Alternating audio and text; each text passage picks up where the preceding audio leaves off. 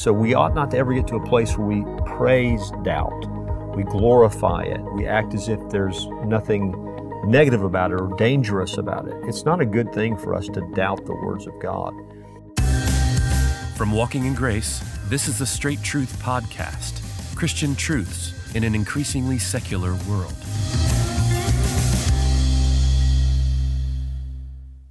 Welcome again to the Straight Truth Podcast. I'm your host, Josh Philpott, and as always, I'm joined by Pastor Richard Caldwell of Founders Baptist Church. Now, in this podcast, we are seeking to answer any question you might have about doctrine, faith, practice, Bible verses, and the like. Now, if you're watching this podcast from YouTube or maybe listening on your favorite podcast app, we would love to hear from you and interact with the sort of questions you might have for Pastor Richard. The easiest way to get a question to us is by leaving a comment below the video or by going to our website and submitting a question. Our website is straighttruth.net. Now, at that website, you can find links to all of our previous episodes, as well as merchandise and contact information. With that, let's get to the question for this episode. Well, our question for this episode has to do with doubting faith. So, if Christianity is the ultimate truth, then why are Christians so often questioning their faith or doubting what they truly believe? So we're, we're talking about Christians doubting what they believe? Yes. One of the reasons we, I mean, a couple of reasons we doubt. One, we have an enemy of our soul, Satan, and he, he encourages doubt. Hmm. He, uh, go back to the very first sin, and what is he doing? He's casting doubt on not only the words of God, but the goodness of God. And so we have an enemy who is at work in the world, in the world system, who does that. He, he encourages doubt. Another explanation is the flesh, our sinfulness. There's a part of us that, that belongs to our, our unregenerate condition, unredeemed humanity, and, and that indwelling sin finds it difficult to believe the words of God. So we have that bat, an internal battle that we face with sin. Whatsoever is not of faith is sin. So sin doesn't cooperate with faith. Mm-hmm. Sin uh, opposes faith. So we have that battle. Also, just from the standpoint of, of not necessarily sinful, just the smallness of, of our being as human beings. We, we find what God promises sometimes to seem beyond reality. And, and just the smallness of, of our constitution makes it difficult sometimes to believe God. I think a passage that brings all these sorts of things into, into picture, Mark chapter 9, verse 17 says, And someone from the crowd answered him, Teacher, I brought my son to you, for he has a spirit that makes him mute. And whenever it seizes him, it throws him down, and he foams and grinds his teeth and becomes rigid. So I asked your disciples to cast it out, and they were not able. And he answered them, O faithless generation, how long am I to be with you? How long am I to bear with you? Bring him to me. And they brought the boy to him, and when the spirit saw him, immediately it convulsed the boy, and he fell on the ground and rolled about, foaming at the mouth. And Jesus asked his father, How long has this been happening to him? And he said to him, From childhood. And it has often cast him into fire and into water to destroy him. But if you can do anything, have compassion on us and help us. And Jesus said to him, If you can, all things are possible for one who believes. Immediately the father of the child cried out and said, I believe, help my unbelief. Mm-hmm. And of course, the Lord goes on to heal the boy and to cast the demon out. Mm-hmm. I, man, gathered up in that, pa- that one passage is, is a whole host of things to take note of. One, Jesus never encourages doubt or acts as if it's neutral. Mm-hmm. Oh, faithless generation, how long am I to be with you? And so he, he actually rebukes their lack of faith. So we ought not to ever get to a place where we praise doubt. We glorify it. We act as if there's nothing negative about it or dangerous about it. It's not a good thing for us to doubt the words of God. So we need to encourage faith in one another and never take doubt as sort of a badge of honor. Mm-hmm. Like, you know, I'm demonstrating my humility because I, I struggle so much to believe. People say that all the time nowadays. Absolutely. Yeah, and it's it's not true and it's a dangerous thing. So there, there's that aspect of it. At the same time, he has compassion when it comes to this man's lack of faith. Mm-hmm. I believe, help my unbelief. And The Lord Jesus does just that because now demonstrated for this man is, is Christ's power and authority. The demon is cast out. His son is healed. If the man struggled to believe before, he's not struggling to believe afterward. He has just seen it with his own eyes.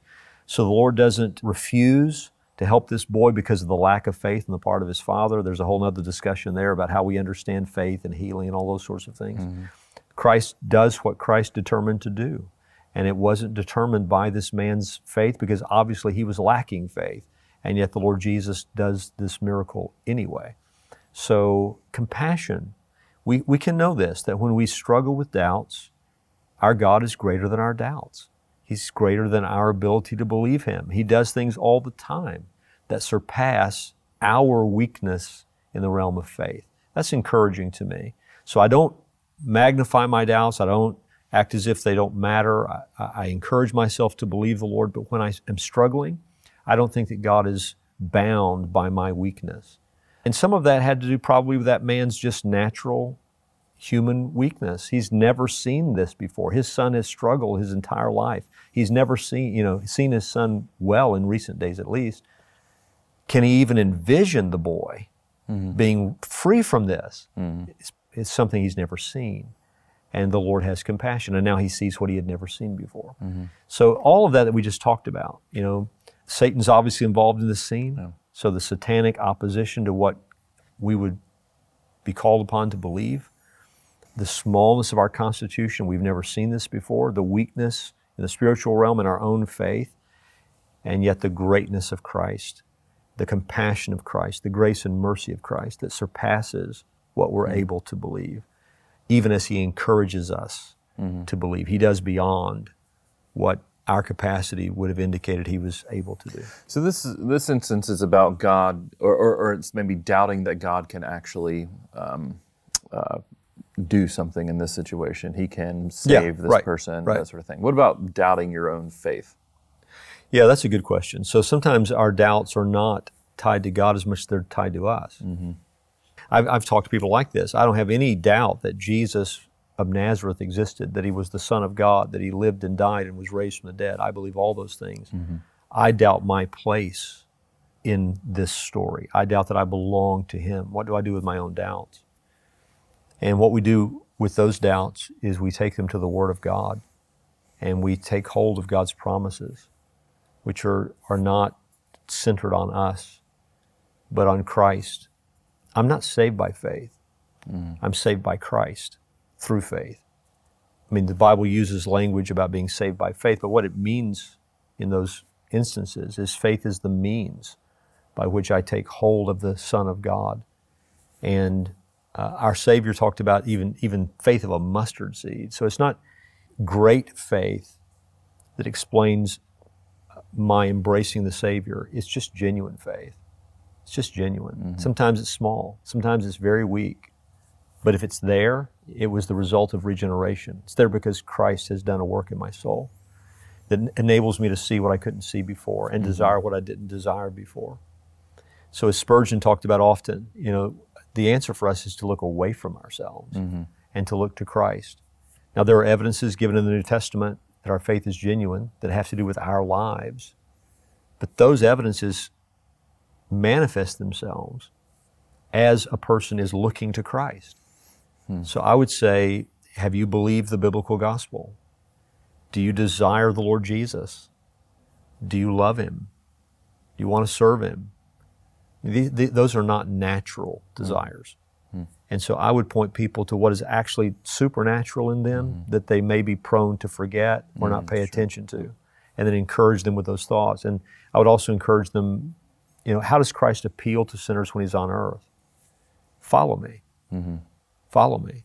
Mm-hmm. So that's my appeal to sinners today. Mm-hmm. Follow him. I think sometimes people envision a God who doesn't exist, and that, that is a God who plays games with their minds and souls. So it's like, I really want Christ. I really desire him. I believe the gospel, but maybe I'm not elect. Maybe I'm not one of the chosen. As, as though what God is doing is teasing people with the gospel when he doesn't really desire for them to come. That's not the picture we have of Christ in, in the Old New Testaments. Hmm. Not the picture we have of, of the living God. He's a God who's willing to save, He's a God who's desiring that people would forsake their wickedness and be saved. So He's not playing games with people's souls like that. The offer is real, it's genuine, it's sincere. Come, all you who are weary and heavy laden, Jesus said, I'll give you rest for your souls. That's a genuine invitation. So turn from your sins, look to Christ, and be saved. Look and live, as mm-hmm. Spurgeon would talk about. Look and mm-hmm. live. God is more, He he is more willing than sinners are to mm-hmm. reconcile sinners to God through His through Himself. So come to Christ and live. Thanks again for joining us for this episode of Straight Truth. Now, we'd love for you to share this episode with friends and family and to subscribe. The easiest way to do that is by going to our website, straighttruth.net, and there you will find links to all of our social media channels like Facebook, Twitter, YouTube, and Instagram. Now, Straight Truth is listener supported. If you'd like to find out ways to help us to continue to produce this podcast, again, you can find that at the website, straighttruth.net. Now, Straight Truth is a production of Walking in Grace Ministries, the preaching and teaching ministry of Pastor Richard Caldwell. For more information, go to walkingingrace.org.